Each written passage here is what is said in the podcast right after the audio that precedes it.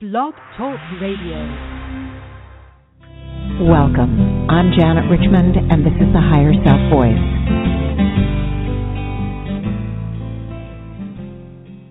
Hi, everyone. It's Wednesday, our show day, and we have such an exciting show for you guys today. I have a guest on. Her name is Rosemary Ellen Guiley. First of all, not only is she an amazing person, all on her own, but she's also taking part in the Contact on the in the Desert Expo, which is May 29th, 30th, and 31st in Joshua Tree. So I'm excited. And now, I'm before I put Rosemary on the mic, I'm going to give you a little background, a little, you know, bio about her. Rosemary Guiley is a leading researcher and investigator in paranormal phenomenon, ET experiences, cryptids, uh, spirit communications, the afterlife, and much more. She's the author of 60 books, guys. So she's worked in the field for more than 30 years, and she also serves on the advisory board of the Foundation for Research into Extraterrestrial Encounters. She spends a lot of time in the field. She investigates cases uh, and areas of paranormal activity and interviews witnesses, etc. She lectures internationally and makes many media appearances. She's a frequent guest on Coast to Coast AM, and she's co authored a book with George Noory, Talking to the Dead, about the technological advances in communication with the dead. In addition, Rosemary runs her own independent publishing company, Visionary Living, Inc. And she also publishes a monthly newsletter called Strange Dimensions. She has a background as a journalist, a certified hypnotist. She conducts regressions for past lives and contact and abduction experiences. Hello. Hi there, Janet. Hi. It's so, so good to have you on, really, Rosemary. And, you know, before I go on, I just want to ask you did I leave out anything in the bio that you would like to share? Well, you certainly covered the highlights, and you're right. I've done so much over the past 30 years, and really a lifelong quest. Uh, the bio just keeps getting longer and longer. But um, one of the things that I would like to mention, and I'm sure we'll get into it today, uh, is uh, what I'm really going to be getting into in Contact in the Desert. Um, I have done groundbreaking research on the jinn and that was my website djinnuniverse.com which is an educational site solely devoted to jinn experiences. And uh, the relationship between these supernatural entities our paranormal experiences and our et experiences as well as abductions. And uh, i really um, kind of opened the door blazed a trail for further inquiry there. There are many other researchers in the west now uh, picking up on that uh, they've been kind of under the radar for a long time. And uh, also the research in spirit communications and the afterlife, really very important uh, to bring technology and science uh, into a merger with uh, what I would call low tech. It's really not old, low tech, it's just old tech, you know, mediumship, uh, and uh, other forms of reaching into the spirit world, many streams of uh, skill and uh, devices and tools now coming together. Uh, I think we're going to see more and more breakthroughs in uh, that area, bridging us to the afterlife and to the spirit worlds in more and more evidential ways. So, uh, just two of the thrusts in my research. Um, I will say that you know from a very young age, uh, I was curious about everything. I absolutely was fascinated by the paranormal and uh, the mysterious, the mystical, uh, and um, my natural curiosity to want to know about everything as much as possible uh, led me to cover all of these areas. And uh, so I I have a few specializations, but this uh, looking into the cross connections very early in my research. Uh, as I got older, I saw that all of these areas overlap and they're interconnected. Um, these are not neat little pie charts that you can take slices out of that are complete and discrete and not connected to anything else. So um, I'm uh, one of the those researchers who really takes uh, a, a broad approach to uh, all of these uh, kinds of things, whether it's mystical, angelic, beneficial, benevolent, spiritual growth, or it's dark and demonic, or mysterious, um, you know, and everything in between. Uh, there are these really less than six degrees of separation holding everything together, and that's one of the things that's fascinated me too. So um, that's that's another kind of short of it in, in terms of um, you know how I approach my work. Well, um, I would like to just say one thing. First of all, I think it's great to have someone out there that works in in doing the connections, so that there's a kind of a gestalt viewpoint of some of this phenomenon. And so, because you've been in the field for so long, you're able, you're one who can do that. You don't have just a specialty in one of the paranormal uh, events or phenomenon uh, like some others do, which of course is very important and also very interesting. But I like your Gestalt approach because you've got so much experience. But I do have one one little question for you. Did you have any experience when you were young that that kind of led you to that this whole idea or this whole arena? Was there one event or did you have a paranormal experience yourself? There wasn't one event, uh, and some people do have uh, like an opening breakthrough event that um, you know pushes them in this direction, and uh, for other people, it's um, it's more of a collective kind of a bag of experiences. Well, I was just like any other kid. You know, I had paranormal experiences. I think we all do when we're young. And uh, for most of us, it, it falls in, into the backdrop, and even uh, they're forgotten as we get older. Because um, uh, in childhood, the the more you socialize in the outer world, and the more you start uh, interacting with people and learning how to, you know, cope on your own, um, the more this uh, bridge world recedes into the background and uh, that's very typical too. So I had um, you know experiences mostly with angels and fairies. I really didn't uh, see the dead until I was much older. Uh, if I had any experiences with the dead when I was younger, I've uh, they were not remarkable in terms of in, impressing themselves on me. But angels and fairies were very much in the foreground. Uh, and the thing that I, one of the things that ignited my interest in this field aside from a curiosity about it that I had uh, just from the beginning, uh, was uh, the fact that my mother had a lot of psychic dreams, and uh, she had experiences too with visitations and you know seeing things. Um, psychic abilities seemed to run in my matrilineal line. My maternal grandmother, who died when I was only about eight or nine years old, um, my mother said had the gift too uh, and I think there are a lot of families like this that um, uh, these uh, these gifts are present to varying degrees, and whether or not the individuals choose to do anything with it um, remains, uh, you know, really uh, a personal decision. And um, when I was younger, I was um, fascinated by the idea that you could dream the future, uh, and this uh, set me on a study course of my dreams and dreams in general. Uh, and so what when I was in uh, uh, high school, by the time I was in high school, I was uh, experimenting with my dreams to astral travel and send and receive messages, looking at the future, and uh, do what would be called today extraordinary dreaming. So that was a major underpinning. Um, and uh, I was uh, convinced of reincarnation by the time I was 15. Um, and even though I was, you know, reincarnation was not in my upbringing, I was completely convinced of it. Um, I felt I had lived before, and it made total sense to me in the grand scheme of things, rather than a single life and eternity in in some other uh, state, uh, because there's a being who says, you know, what you're going to do with eternity.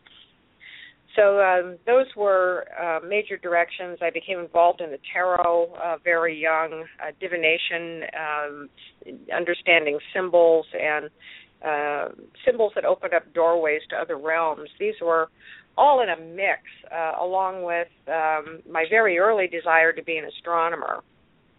Uh, from about the time I was seven years old, I wanted to be an astronomer. And I find this interest in a lot of people in my field now who are in the paranormal and uh, ufology fields that an early interest in astronomy was very significant uh, to that. And I think it's important because uh, studying astronomy puts your mind uh, out into the cosmos. And uh, if you start at a very early age, uh, you grapple with some very abstract and big concepts about space, infinity, light, um, how the universe came into being. Uh, is there anyone out there but us? Uh, the reason why I did not go into astronomy professionally is I basically had a head-on head-on collision with math when I was very young. Oh. And uh, unless you get a PhD in physics or math, you know, you're just not going to be a professional astronomer. So, uh, it it took me a while to realize that even even though I was um, uh, very interested in astronomy, and I, I still am, I was a uh, an amateur astronomer. I would call call myself a professional amateur astronomer. I was an officer of the Seattle Astronomical Society for years, uh, wow. and uh, it's continued to be a side interest of mine.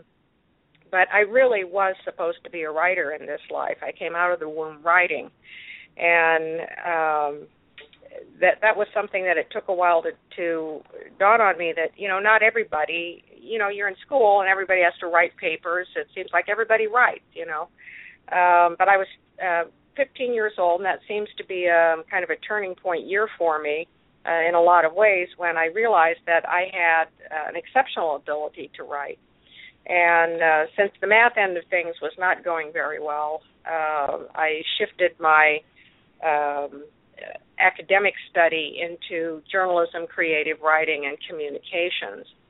And uh, so I've happily been able to marry all of these interests in uh, my professional pursuit now for uh, for several decades, and I, I feel very blessed for that. That I can bring in my interests and, and knowledge of astronomy. I've got my uh, personal interests uh, in all of these areas and my professional ability as a writer, all of these things combining, and um, I, I don't really consider this a job. It's it's uh, my life journey. You know, my life is my work, and my work is my life. Yes, I I would agree, Rosemary. I think you're blessed. You you made of it what what you made of it. I mean, you had the interest and you developed them all. I'm just astounded, and it's very exciting to know that somebody can do that. Um, it's for the listeners. Let's all pay attention to Rosemary. We can make our life destiny, our everything for you know. We can make it everything we want. We aren't limited and I understand about the astronomy too. That, that sort of uh, that science is all about the bigger questions. You know, all about the universe and where we come from and all of the whys and wherefores. Um, okay, now I want to just mention I want to get all the contact in the desert information out right up front, in person for those people who want to go to contact in the desert. Rosemary is a headliner there. She's a featured speaker and she has a lecture, her first lecture will be Friday, uh, the 29th, from 4 to 6 p.m. in the Lotus Room. She's going to be discussing extraterrestrial encounters and abductions, and that they have a hidden side involving little known entities, the jinn, who have been involved in human affairs throughout history, from ancient aliens to abducting ETs. Their presence in abductions has been documented for more than 50 years, yet their identities have gone unrecognized. Rosemary will examine how and why the jinn are interacting with us, providing a new perspective on both ancient and modern encounters. They are also interfering in our technology and global affairs, and their reach extends even to into the afterlife. Now, she's written a book, The, the Jinn Connection, the hidden links between jinn, shadow people, ETs, Nephilim. Oh gosh, I'm sorry if I'm going to mispronounce this ar- archons, archons, reptilians, and other archons, reptilians, and other entities, which reveals how the jinn participate in abductions and interfere in technology. Wow. Okay. So, can can you explain a little bit more about the jinn? You know, where they come from, who they are, how much, how do you know what you know about them, and a little bit maybe on how they interfere with our technology. Uh, they share the planet with us. The jinn in various uh, creation stories uh, preceded us on the planet and uh, lost their place to us. And there are different explanations as to how that came about, but the bottom line is uh, after human beings came along, they lost their dominance on this and uh, were, were either forced to retreat to another realm or voluntarily did so or a combination thereof. And in earlier times, these retreats uh, were often described as uh, things like going underground. We find this with the fairies. Uh, this is also said of the reptilians, uh, both of whom have relationships to the jinn. And from a modern perspective, we can see this as going into a parallel dimension, which certainly explains uh, some of the behavior and abilities of the jinn. They have no known form.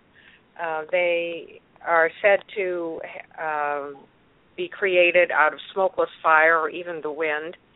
Uh, yet they have uh, very advanced shape shifting abilities to uh, take on just whatever form they they want, and they have the ability to spend time in our realm. And many of them are interested in people. A lot of them aren't.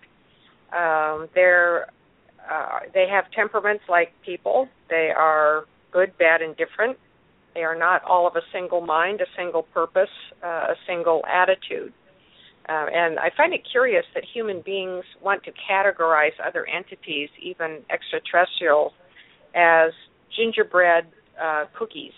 You know, they all look the same, uh, they all act the same, uh, they all have the same purpose, the same agenda, and this is simply not the case. Uh, we would not like it if um, other beings came to this planet and said, "Oh, all human beings look alike and they all act the same way and they're all good or they're all bad." Uh, we would take great offense at that, and uh, so uh, so it is with these other realms that uh, they have their their good ones and you know their bad ones. Uh, unfortunately for us, most of our encounters with them uh, are skewed toward the negative, which means we are when we deal with the jinn, we are dealing primarily with ones who um, either don't like us, want to fool around with us, or uh, are extremely hostile to us. And uh, that definitely colors our perspective on who these beings are and why they want to be engaged with people. So throughout the ages, the jinn have shared the planet with us. Uh, some of them stick in their own realms. Some of them uh, have a foot in both realms, and um, some of them deliberately want to interact with human people, and others will only interact with us if um, uh, necessary. For example, if uh, they feel that we've stepped on their toes in some way. And uh, I've been aware of the jinn for a very long time. Um, they are in early Arabian mythology and folk tales. These were set down in writing uh, from the 1700s on in French and English as uh, the Book of 1001 Nights or the Arabian Nights. And consequently, in our culture, um, we haven't really regarded the jinn as uh, much more than silly genies in bottles and lamps. And that's how the French translated uh, the term jinn. Uh, their name means the hidden ones. Uh, jinn got translated into genie in uh, French. It was restored in English translations, especially by Sir Richard Burton, who um, still has the most authoritative translation today, I think, I believe, from having done it in the late 19th century. But at any rate, uh, most of the world knows about the jinn, and we here in the West know very little about the jinn. I would like to stress the jinn are not a Muslim thing. They are not an Islamic thing just because they came out of ancient Arabia, which was in pre Islamic times anyway. Uh, they have been known around the world through many names. Uh, they're in every culture, every race, every part of the planet. They pay no attention to race, culture, geography, politics, um, they are all over the planet just like we are. and they are engaged with us in many paranormal ways. They have a role in ET abductions. They have a role in hauntings. They can possess people. Uh, they can develop fond attachments to people.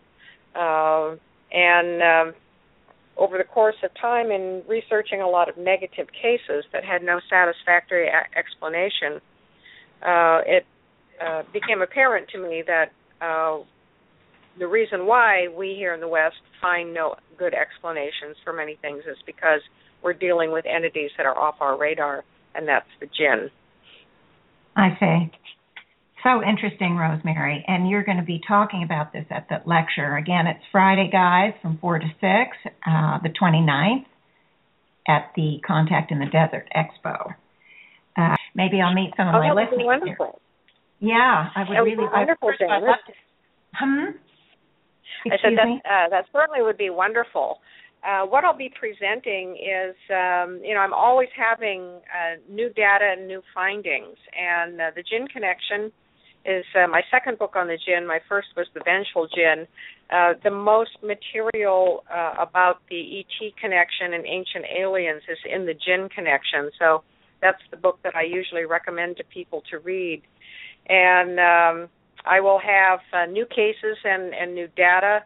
Uh, I'm constantly finding um, new uh, new leads on the Jinn that uh, reveal the extent of their activities, and getting uh, corroborating data. Uh, even if uh, folks have uh, heard me on YouTube or the radio before talking about the jinn, uh, or they've read the Jinn Connection, they will uh, find uh, the lecture very, very interesting. Great, great. I'm going to definitely make an effort to to attend. I can't go for the whole weekend, but I just want to go for that Friday, and I'm excited. So this is perfect. Um, okay, now she's Rosemary is also going to be giving a workshop in the morning, Saturday morning, from 8:30 to 10:30 on living on an interdimensional Earth, and this is how it's explained. Many of our entity contact experiences involve beings that are interdimensional, sharing the earth with us in different dimensional realms. These include some of the beings labeled extraterrestrials.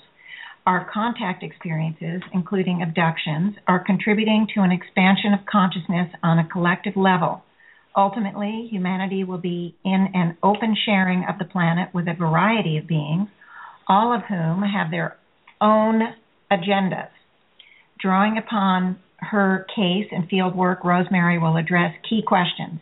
How can we prepare ourselves for interdimensional integration and protect our free will and sovereignty? How will we be changed physically and spiritually?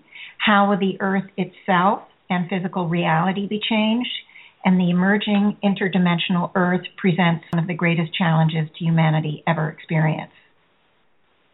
Now, you don't have to explain your whole lecture, but how fascinating is all of that? So maybe you can just tell me a little bit about what do you mean by interdimensional Earth?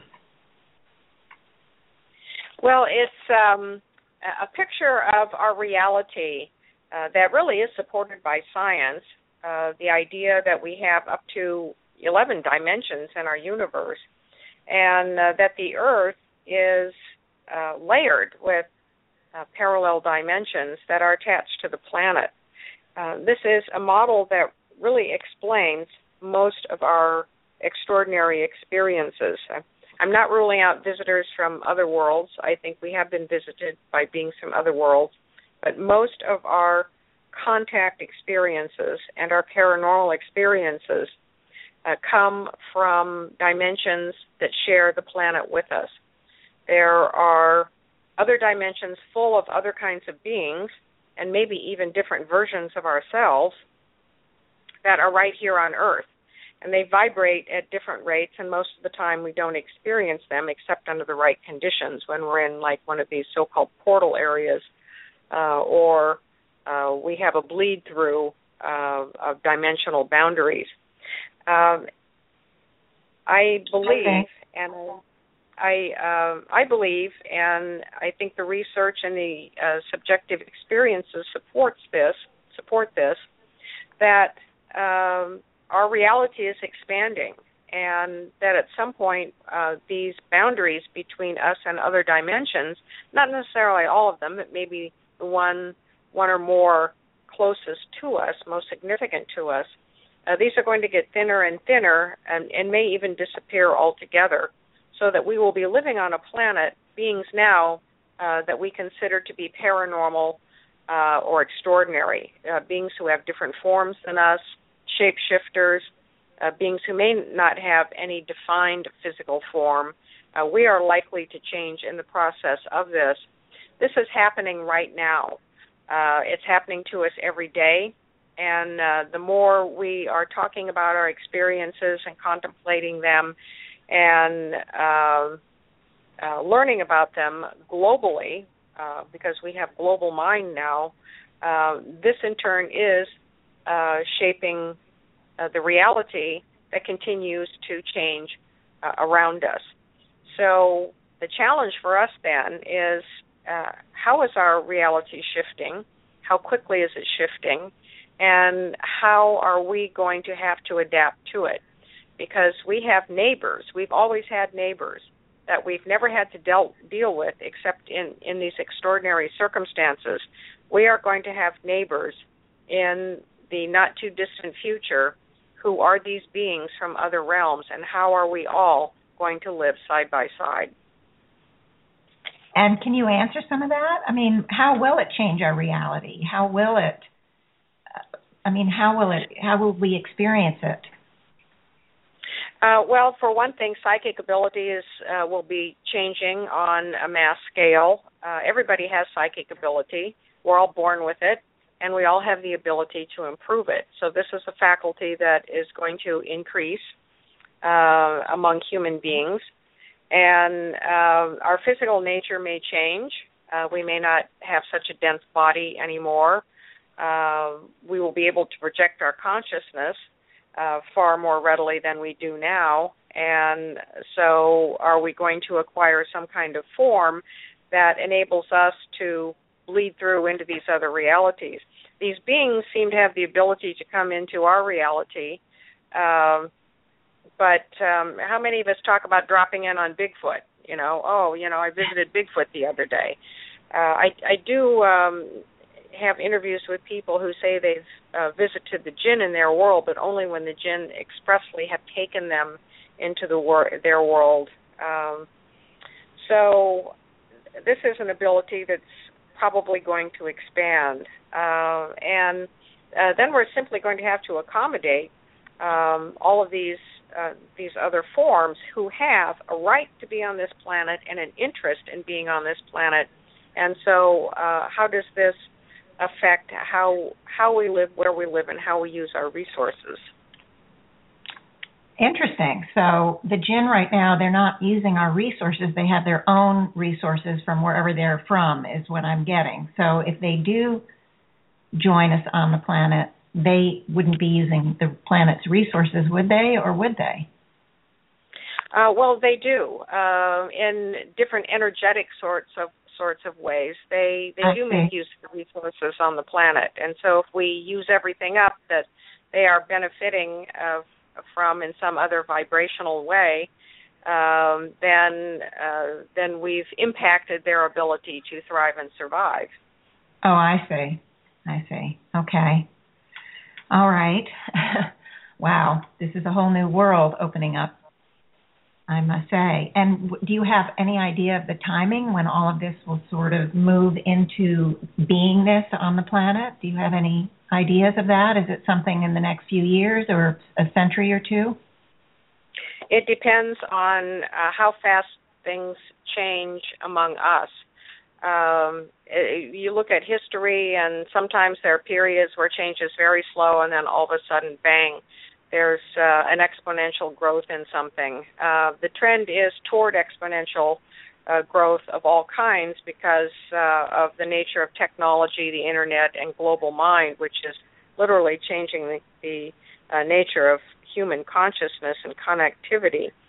So it's really hard to uh, to put a time frame on it. It may not be in our immediate lifetimes, but um, what we do now will significantly affect anything that follows in successive generations. So we have a tremendous responsibility right now uh, to uh, be informed, uh, aware, and uh, participating in a productive way.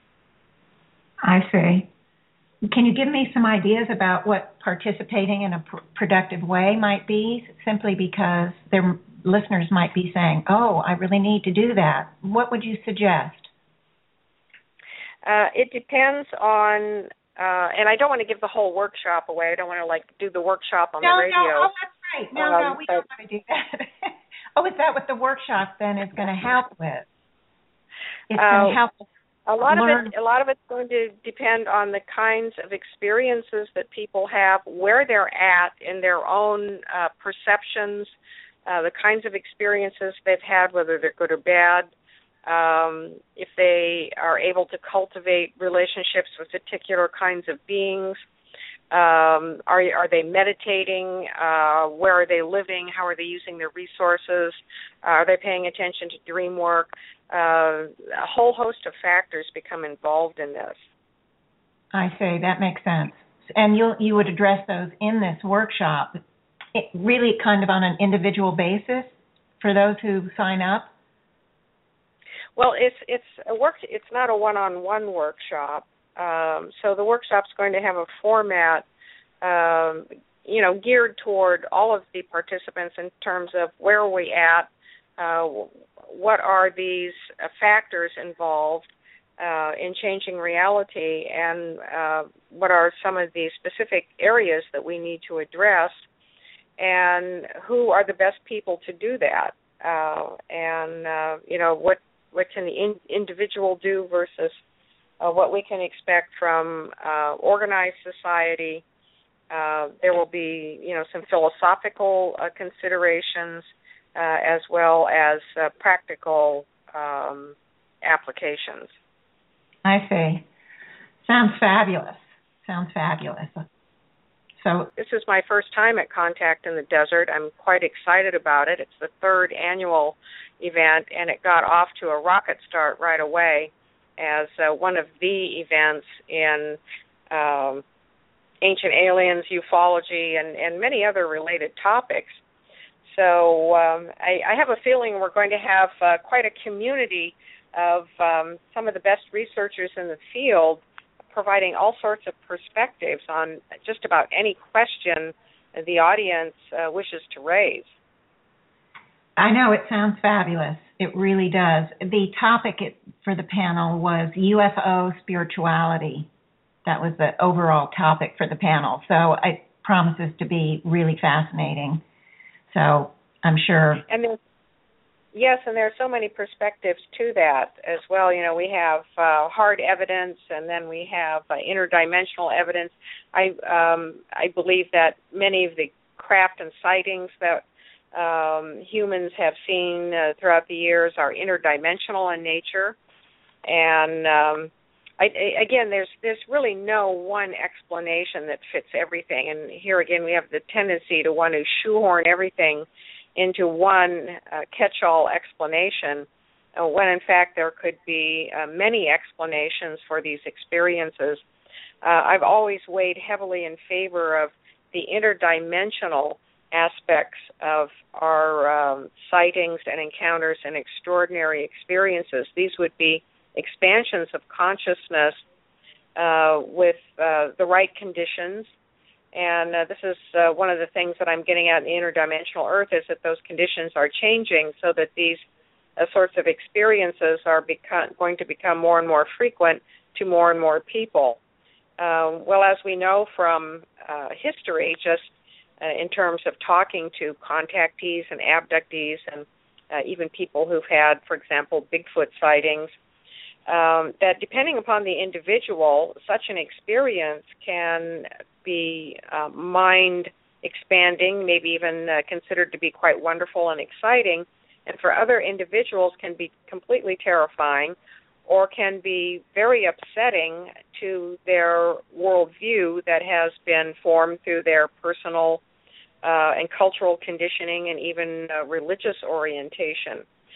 So our extraordinary experiences um, have tremendous trans- transformational power.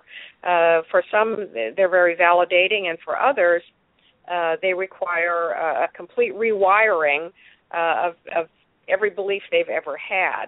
And uh, so um, we're not all on an on an even playing field in that regard. But these experiences keep happening. You know, they're ne- they're not going to stop. They're going to keep happening.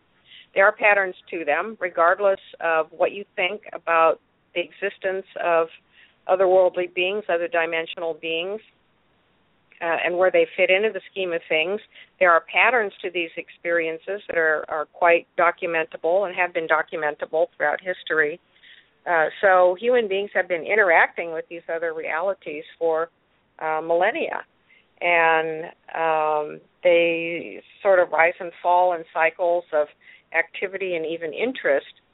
But um, where we're at right now with high tech and uh, a focus on uh, interstellar, um, uh, you know, concepts and um, also um, research into the afterlife and all of these these other areas that take us beyond this uh, daily physical reality.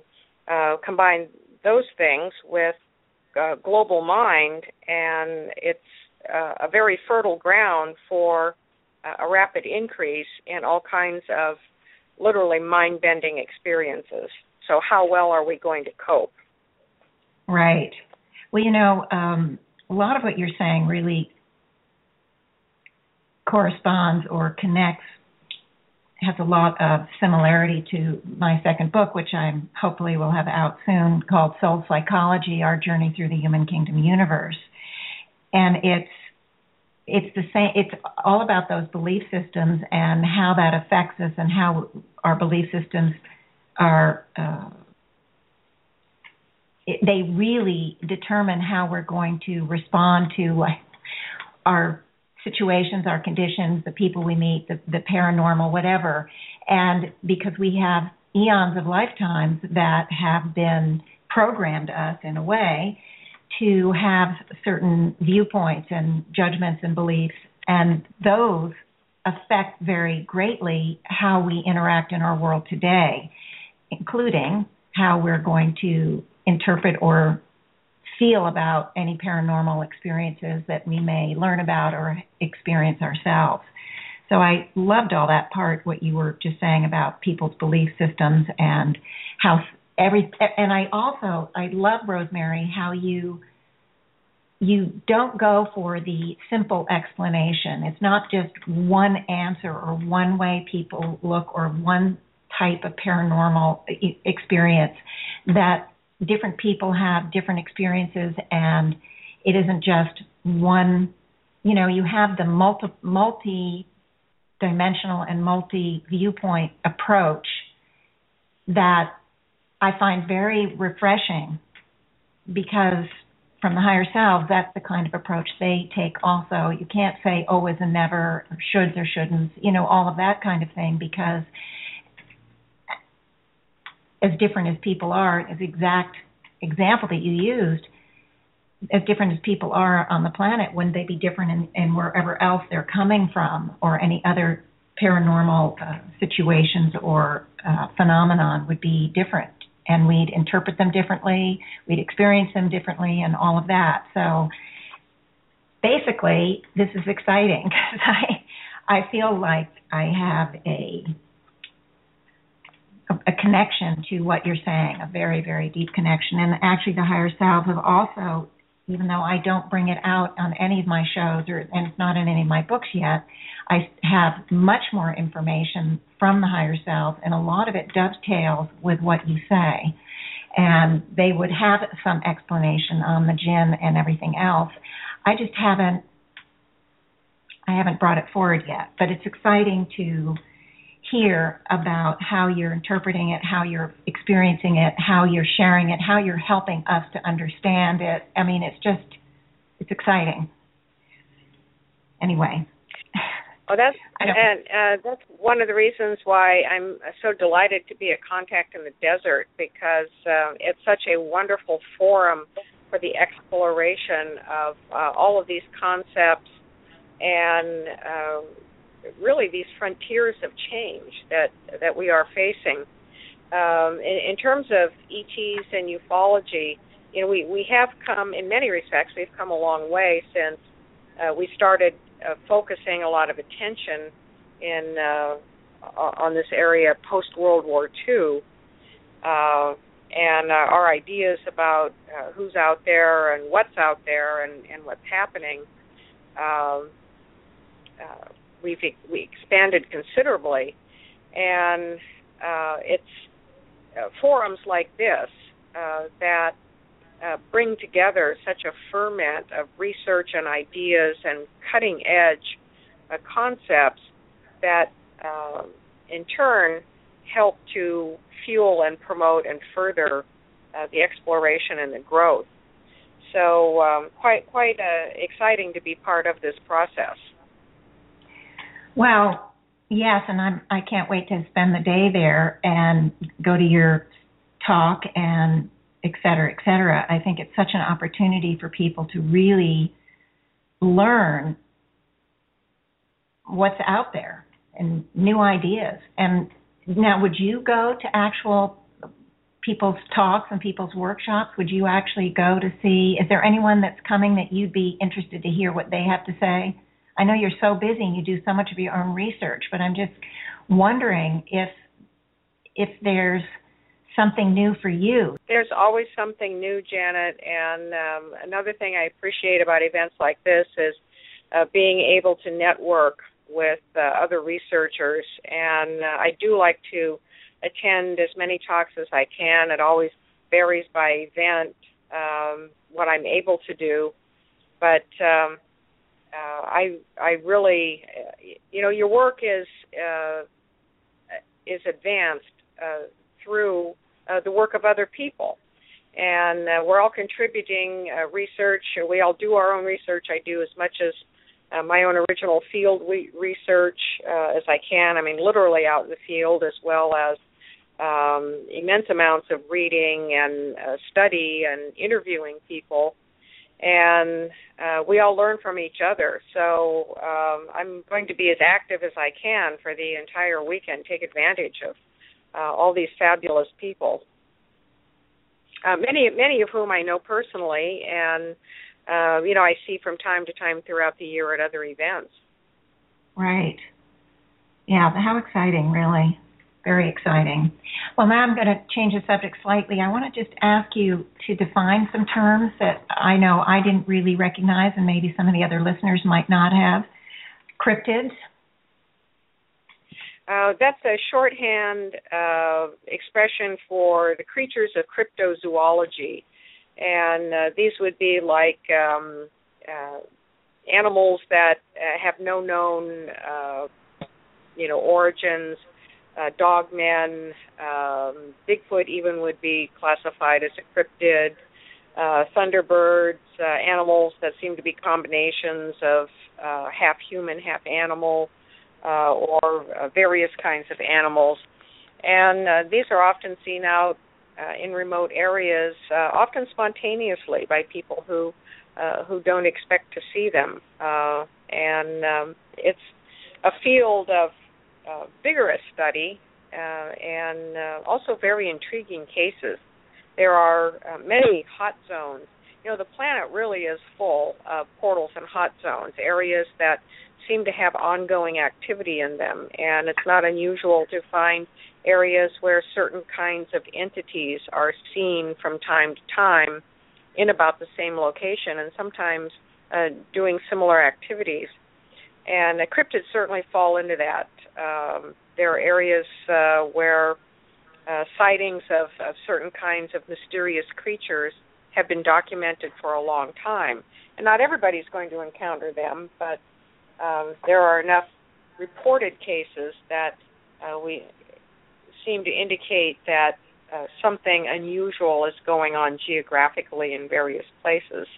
And uh, Joshua Tree, Joshua Tree uh, has um, uh, quite a reputation as a hot zone too, uh, for oh. a lot of UFO related activity uh, sightings uh, in the area, you know, craft uh, sightings, ET contact, uh, not far from the Joshua Tree uh, ret- Retreat Center where the uh, conference is going to be held is uh, an area known as Giant Rock, where uh, George Van Tassel uh, held forth several decades ago and said he had contact from alien beings who came down in the spacecraft and gave him information about how to create a chamber for time travel and cellular rejuvenation, and that chamber still exists today. It's called the Integratron, and um, the original documents after he died uh, related to time travel seem to have mysteriously disappeared, but the public can visit the Integratron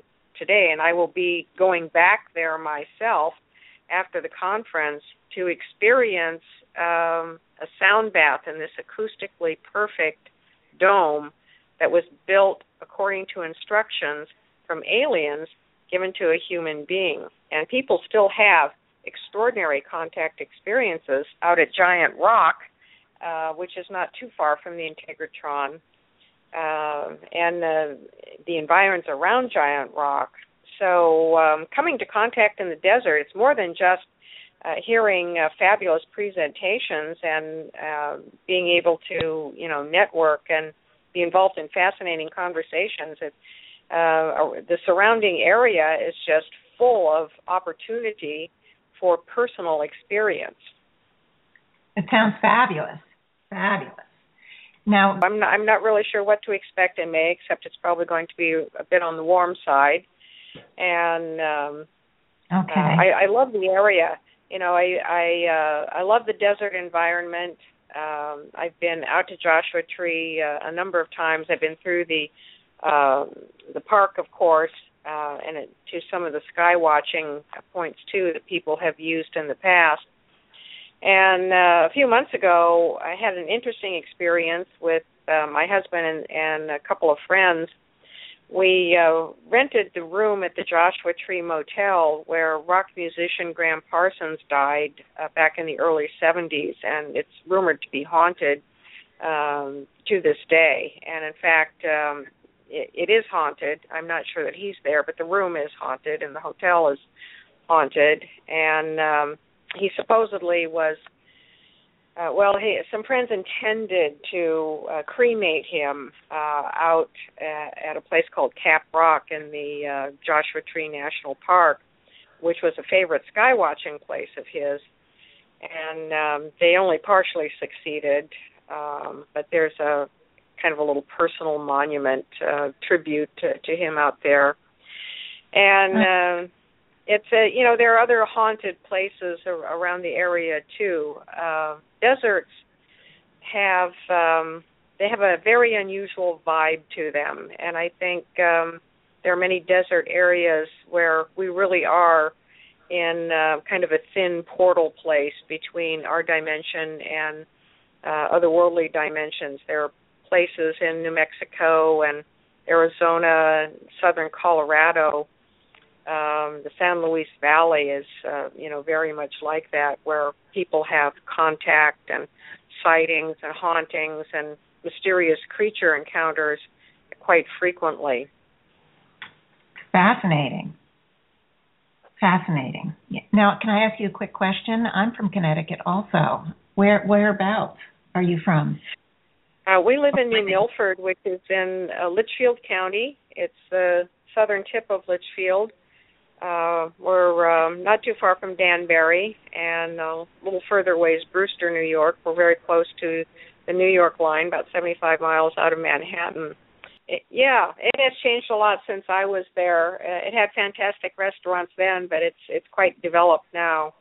Yes, yes. So, like um, there's a lot of places. anyway, I want to just ask you a little bit more about some of the terms in your book, The Jinn Connection. Nephilim. Mm-hmm. Did I pronounce that correct? Nephilim. Yes, uh, or Nephilim. Um, the uh, they were the uh, giant offspring of the Watchers and humans, and uh, there's just a, a, very small reference to them in Genesis, uh, which talks about the sons of God were set to watch over human beings, and um, they started coveting human women and uh, left their posts and uh, mated with human women and created these monstrous beings called the Nephilim, who spread uh, violence and corruption uh, throughout the planet uh, to the point where uh, God decided to cleanse the earth with the flood. Now, the details in the Bible are extremely sparse, but outside the Bible, we find much more detailed accounts, such as in the Book of Enoch, uh, about them and who the Nephilim were and uh, who were the sons of God, who are also called the Watchers. And uh, one of the things I've done with um, uh, trying to uh, trace our interactions with the jinn through, throughout history uh, is look for jinn tracks. What other beings might be considered actually considered jinn? Uh, I do not think at this point in my research that the jinn account for everything, uh, even though they are masterful shapeshifters, but they can certainly hide among other entities.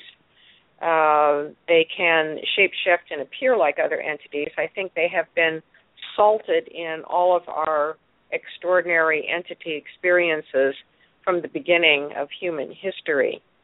And uh, at some point, I may arrive at uh, data that convinces me that they they do account for everything. But I, at the moment, I uh, do not feel comfortable with that position.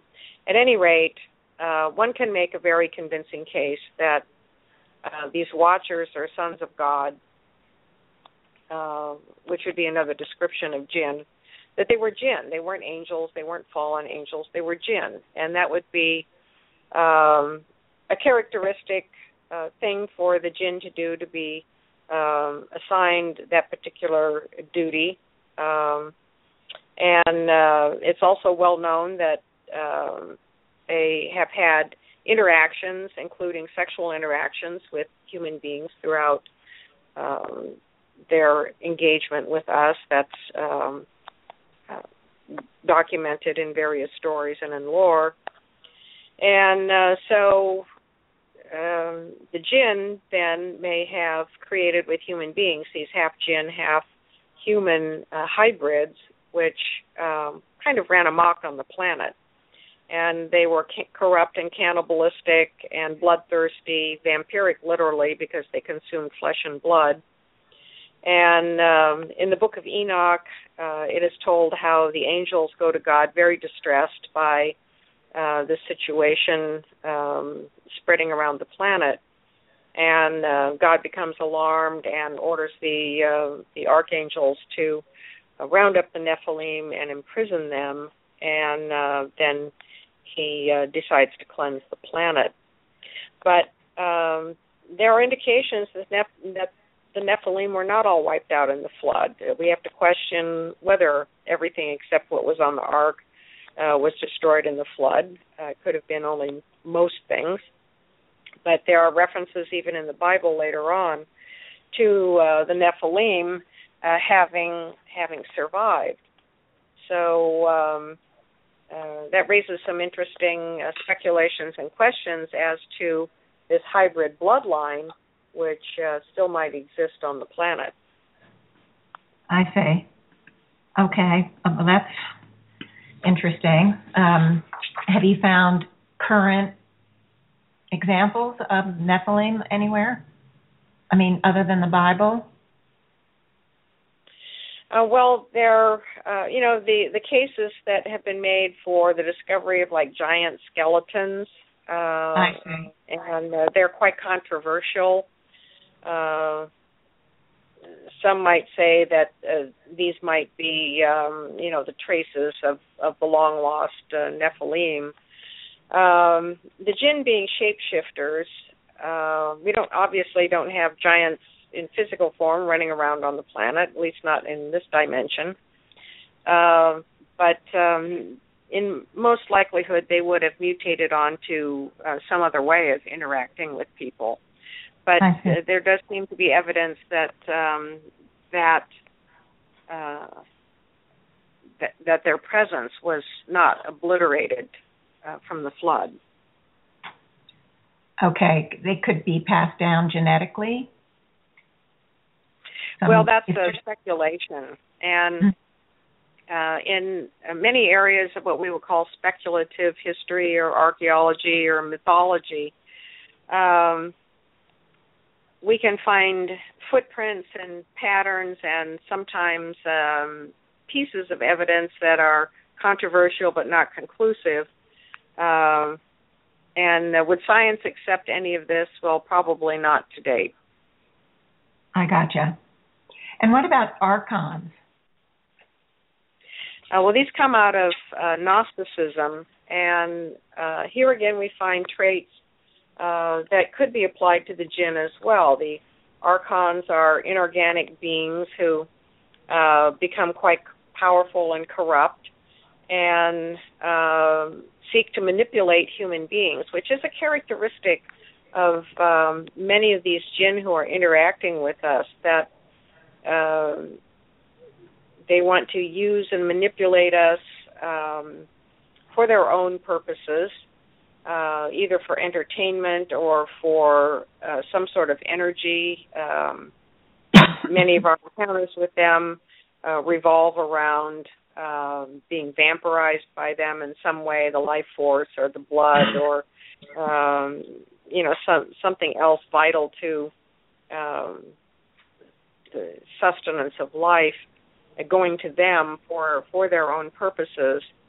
And um, so we can find that sort of approach toward human beings both in the archons and in the Anunnaki, who um, supposedly were beings from uh, another world who came uh, and basically wanted a, a slave trade for for mining the planet, and um, uh, that was um, one of the functions that uh, was filled uh, by human beings.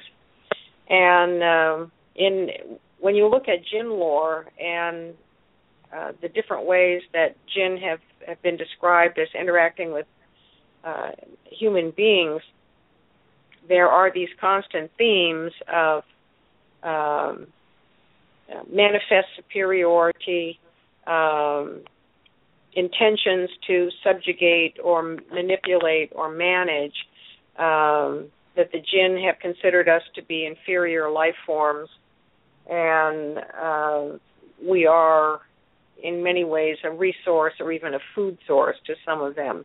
And so we find these same themes throughout are uh, contact experiences of all kinds.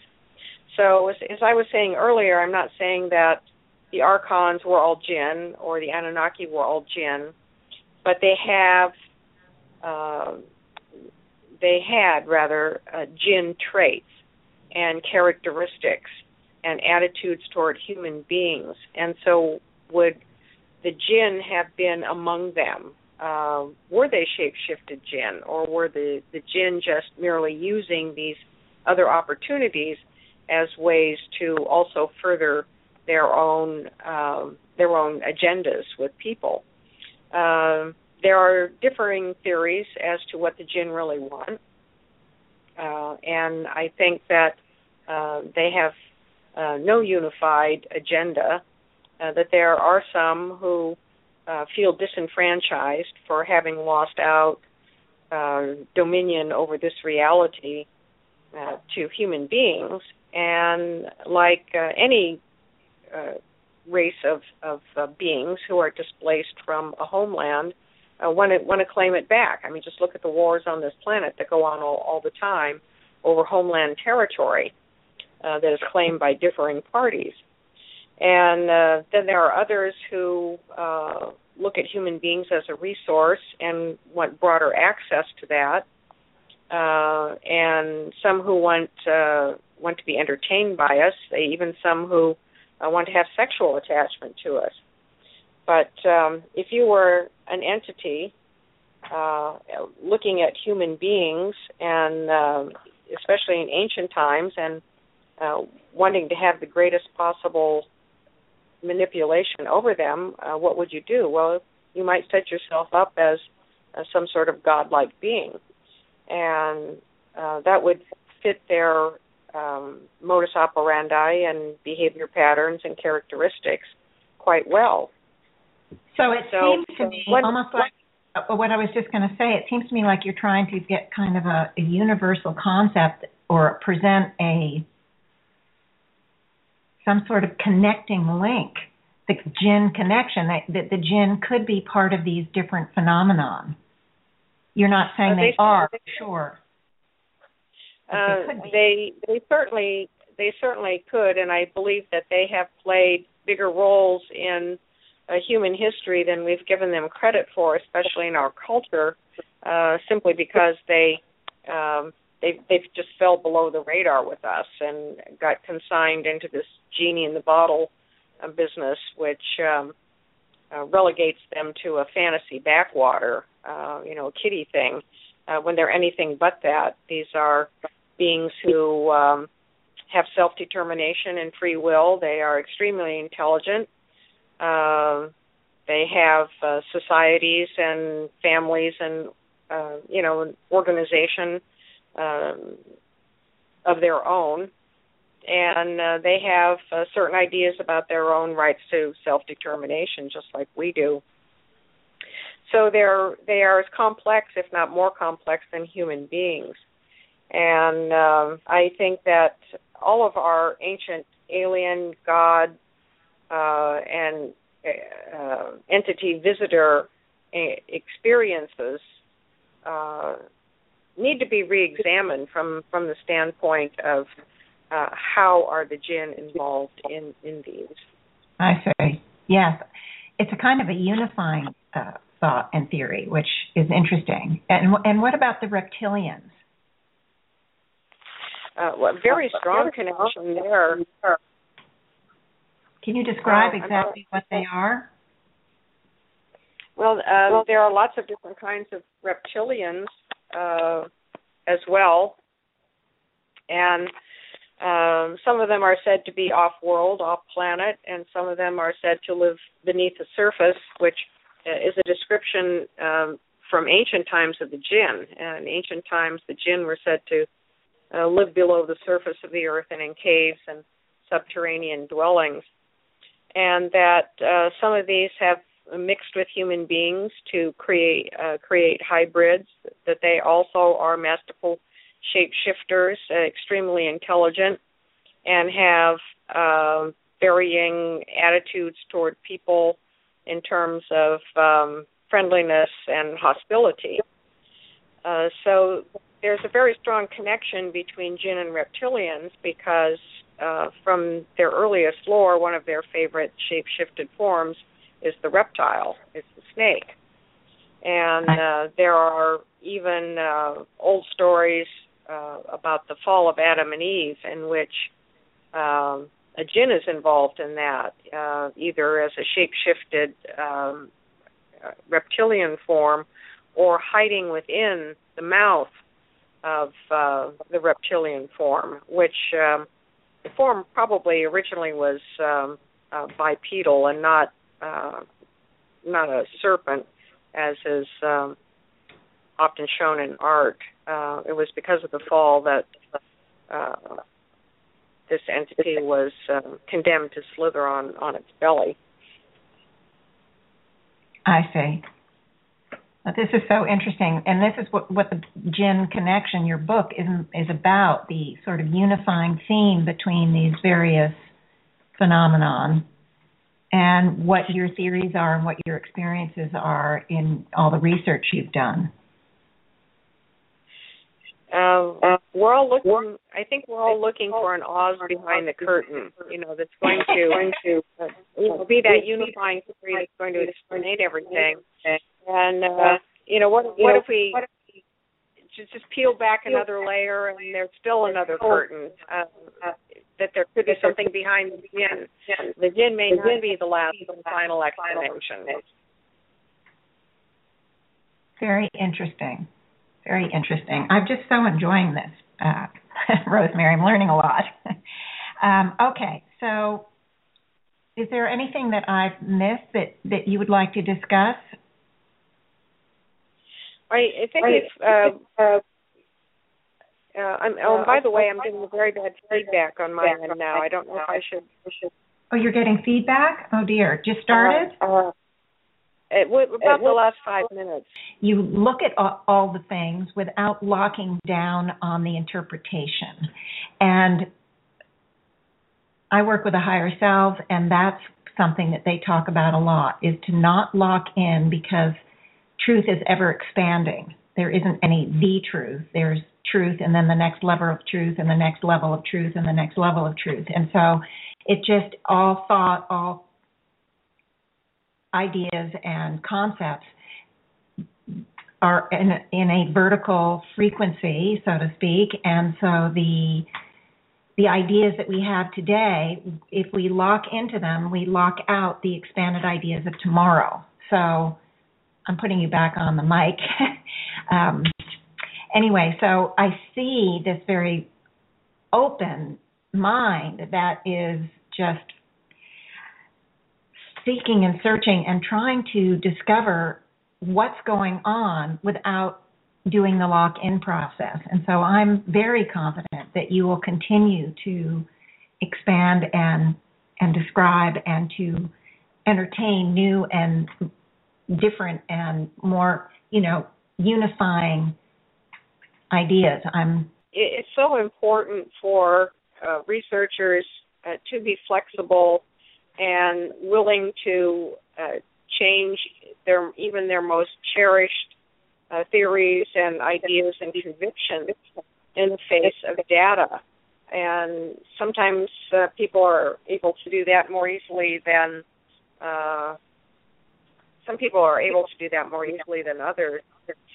I, I've uh, had to change my own convictions about some things many times just uh, in the course of uncovering new data.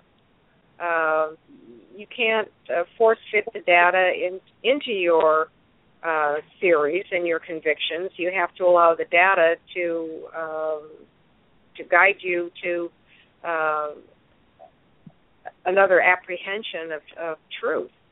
And yeah. uh, if it if it turns out that all roads lead to jinn, uh, then uh, then I'm going to have to embrace that concept. Uh, there are people who are convinced that uh, there's just human beings, angels, and jinn, and that's it. And the jinn account for everything, uh, which seems to me, at least uh, in our um, in our immediate sphere, um, that to me at, at this stage that seems to be rather limiting. I can certainly see jinn footprints everywhere, but given the fact that they're shapeshifters and uh, they like to stay uh, kind of in the backdrop, they don't want uh, others knowing uh, of their presence and what they're up to.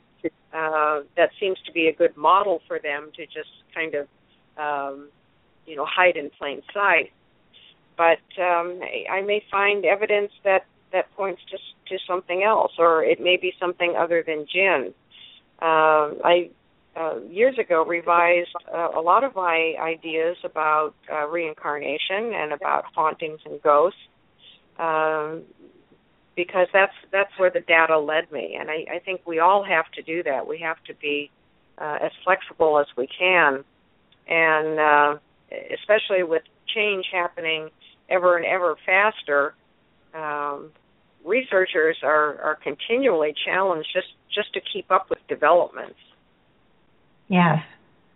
Yes. Well, it's exciting that you are in this field, you are researching, and you have that open mind, and that you are you do go where the data leads you rather than trying to fit the data into your theory. And I mean, that's exciting. And I think that's what makes you very, um, adds a lot of power to what you say.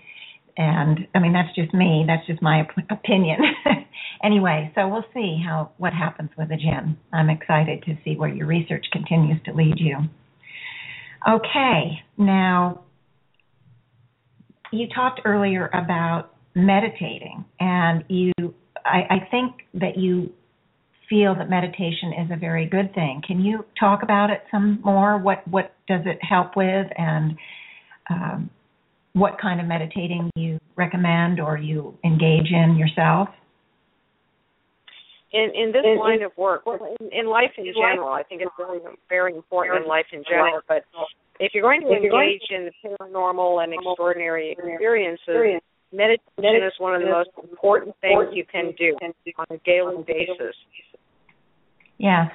I do and before my healings I do what I what I call a conscious meditative healing where we go into a state of amalgamation with the divine energies that we all carry in order to do the healing. And I take about five or ten minutes, depending, um, when I'm working on the radio or with a group. For myself, I just would move into that state of amalgamation, I call it, but it's like a meditative state. I might take just a minute or two to get into it, and then I continue my work from that vibratory state. And anyway, it does. It brings you up into higher frequencies, and it's just, and I've told my listeners and people I work with, you don't have to go into a room and sit there for an hour. You can just do it for five minutes, and there's a benefit just from that. So, anyway. Yeah, so that's uh, it, it's um, it has both personal and uh, if you're in this field, professional benefit as well. So uh, you know, I've been meditating for uh, most of my adult life, and um, it has a, cum- a cumulative effect as well. Uh, I've also studied energy healing, and for me, that's been very important in this line of work too. Uh, I did not go into energy healing intending to be an energy healer professionally, but um, the what you learn from energy healing is um, a very structured way of expanding your consciousness. And uh, people who um, need to improve their grounding, if they're going to be in this work, it's very good. You learn how to um, open up safely and experience uh, different kinds of um, data inputs and uh, evaluate them, um, improve your accuracy, and then uh, close down your uh, your your perception in a safe manner. It's not good to be open all the time. Uh, some people seem to have the odd notion that um, those of us who research in, in these fields, we we go around with a, a psychic antenna open all the time, and that's simply not the case. You'd be absolutely overwhelmed and flattened uh, if, if you did. Uh, so I've often recommended to people just just take some introductory uh, uh, energy healing, um, and you'll you'll learn an awful lot about your own energy field and uh, how other things as well as beings impact that energy field. Yes, it's it's a really interesting field, so you do not do energy healings yourself, although you've you've learned it. Do you find that it comes up from time to time for you? In other words, maybe you're working with somebody that you think that it would benefit them to have a healing.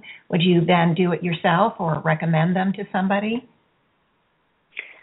Um, I I don't really do I don't do health analyses uh, on people, okay. uh, and um, I do readings and consultations.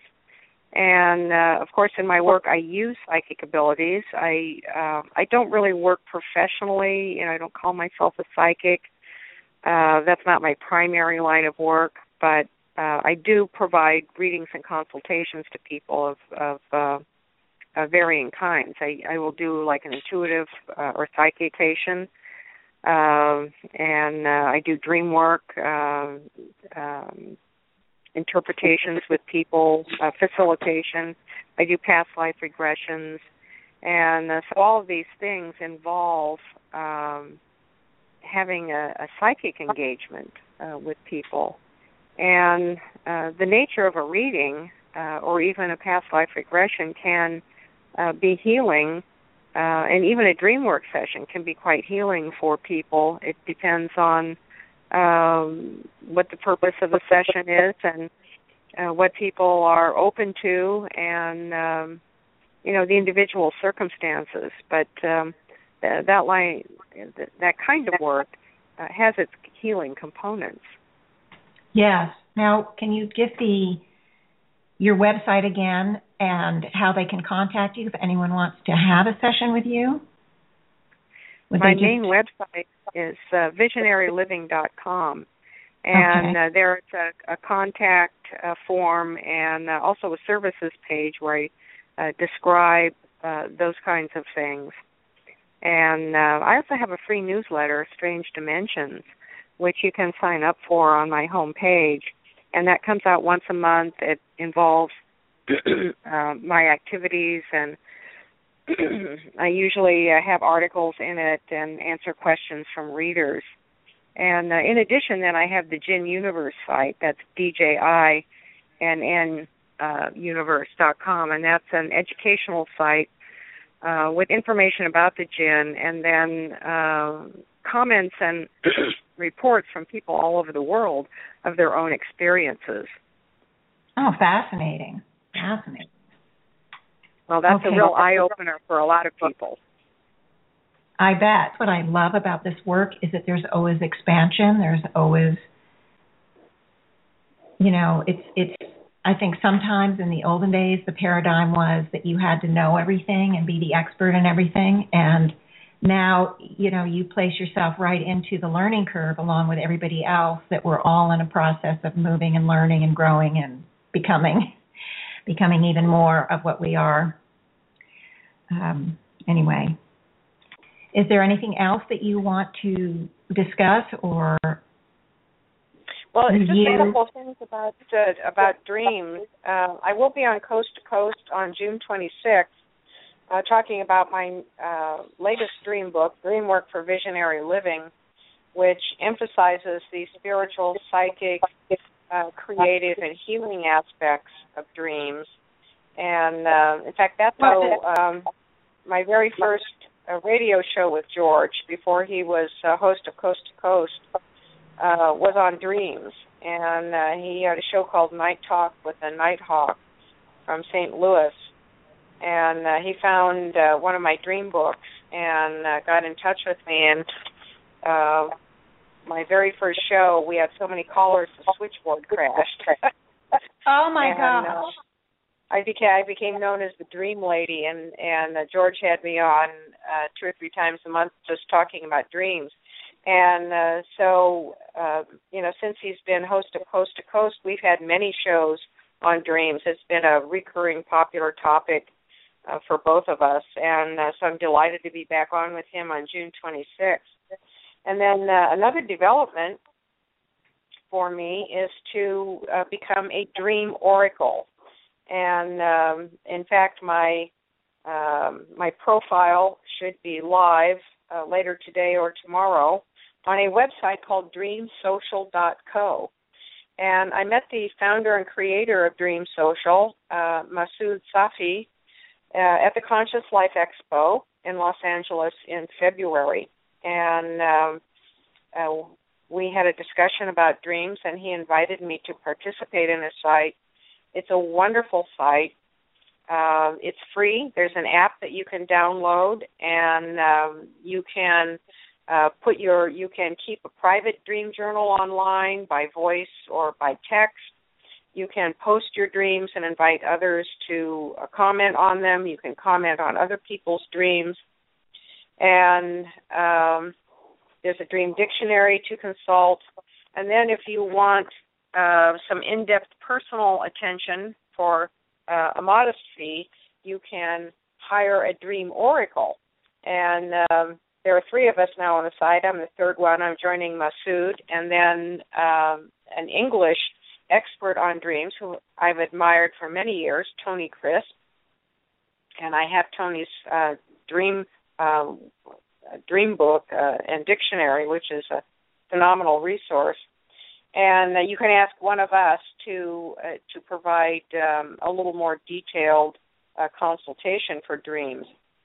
But um, I really applauded Masood for this website. There are a lot of websites on dream dictionaries and how to interpret your dreams, but his is so well done and so interactive uh, and so user friendly. Uh, and I've always felt dreams to be so important that um, there and there are articles too on the website that uh, uh, it's a wonderful way to get acquainted with the dream world. And um, you can download this free app for for either your Android or iPhone devices, and uh, have it on your laptop and uh, participate as much as you want. So, uh, DreamSocial.co. Fantastic. Fantastic. Congratulations on being a dream oracle. I'm sure you'll help a lot of people. It's been really fantastic. I do like that title. yes. yes, it I makes me feel very ancient. ancient but powerful. um, so great. Now let's just talk maybe just because we have only a few minutes left let's review about the contact in the desert. It's a fabulous expo coming up that that Rosemary will be a key speaker and she's a headliner at this incredible event. I have heard wonderful things and I do know that there's some fantastic people who are speaking. And I think that is kind of winding it up. I've just so enjoyed having you today. Really, Rosemary, thank you. You are a fount of wisdom and so interesting. Well, it's wonderful talking with you uh, today, Janet. Janet, and and I hope I hope we do have a chance to meet to contact in the desert. Yes, definitely. But even still, the radio has been fascinating. It's been great. Thank you so much. Well, you're very welcome, and I look forward to seeing everybody else out at contact. And uh, in the meantime, if they if um, uh, you want information, then visit the contact in the desert site, and also my website, visionaryliving.com. Terrific.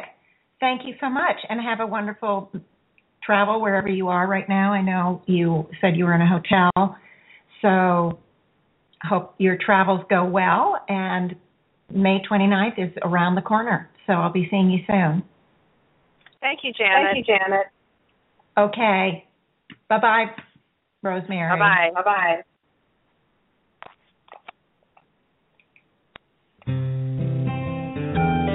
Thank you for listening to Janet Richmond and the Higher Self Voice. Visit Janet's website at janetrichmond.com to view all of her upcoming events or to buy her book, choices, neutralizing your negative thoughts and emotional blueprints.